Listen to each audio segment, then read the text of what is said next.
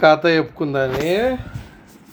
అనగనగా ఒక ఊరుంది.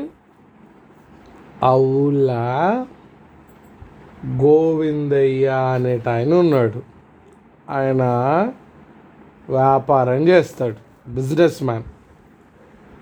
ఇక్కడ ఊర్లో కందులు కొని వేరే ఊరు తీసుకుపోయి మిల్లులో పట్టించి అమ్ముతుంటాడు పత్తి కొంతుంటాడు తర్వాత పసుపు గొంతుతాడు రైతుల దగ్గర అసలు తీరిక లేకుండా కష్టపడతా ఉంటాడు.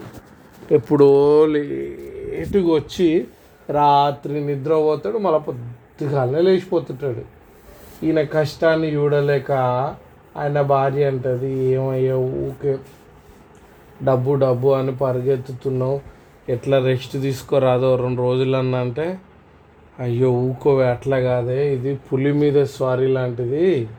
కిందికి దిగలేము. కిందికి దిగినాము అంటే పులి మింగేస్తుంది.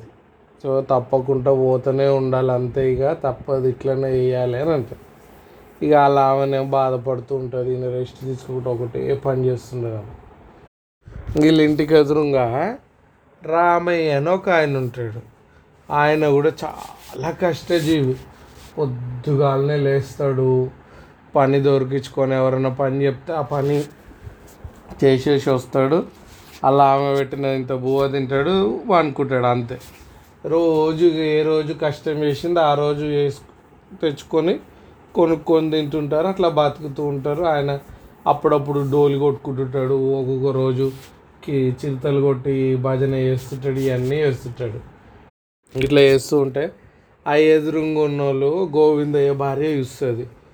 ఇక మంటది చూసినావా? ఆయన చూడు ఎంత కష్టపడ్డా కూడా టైంకి వస్తున్నాడు మంచిగా రెస్ట్ తీసుకుంటున్నాడు. ఎందుకు ఊరికే మనం సంపాదించిన దానికి సరిపోదా?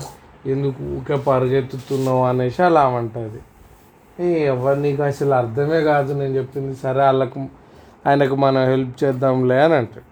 ఇక పొద్దుగా లేచి గోవిందయ్య ఇక రామయ్యని పిలుస్తాడు.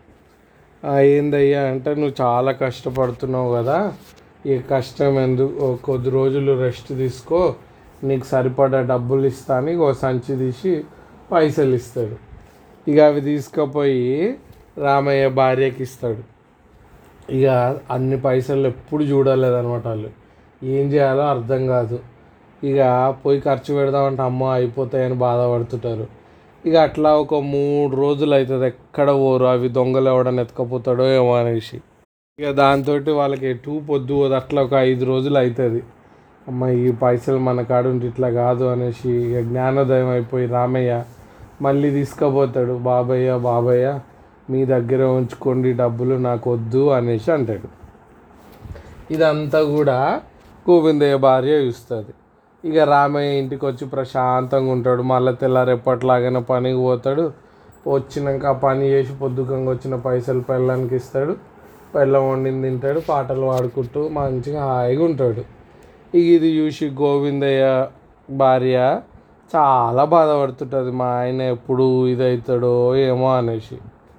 ఇక ఆయన కూడా అలసిపోతూ ఉంటాడు గోవిందయ్య అట్లా బిజినెస్ చేస్తూ చేస్తూ.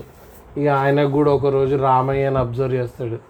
హెచ్చి నీ అవ్వ ఇంకా ఏం చేస్తా అనేసి ఇక అన్ని పనులు మొత్తం వేరే వాళ్ళకి అప్పచెప్పేసి ఇక ఆయన ఉన్న పైసల్ని ఇట్లా బీదోళ్ళకి హాస్పిటల్ కట్టించి స్కూల్ కట్టించి ఇక అట్లా ఆ పనులలో ఉంటాడు. ఇక అప్పటి నుంచి ఆయనకు కూడా చాలా హాయిగా అనిపిస్తుంది. ఇక ఆయన భార్య కూడా చాలా సంతోషపడుతుంటుంది. మా ఆయన చాలా మారిపోయిండని. అదర్ర కథ. ఇక మనం కూడా నిద్రపోదని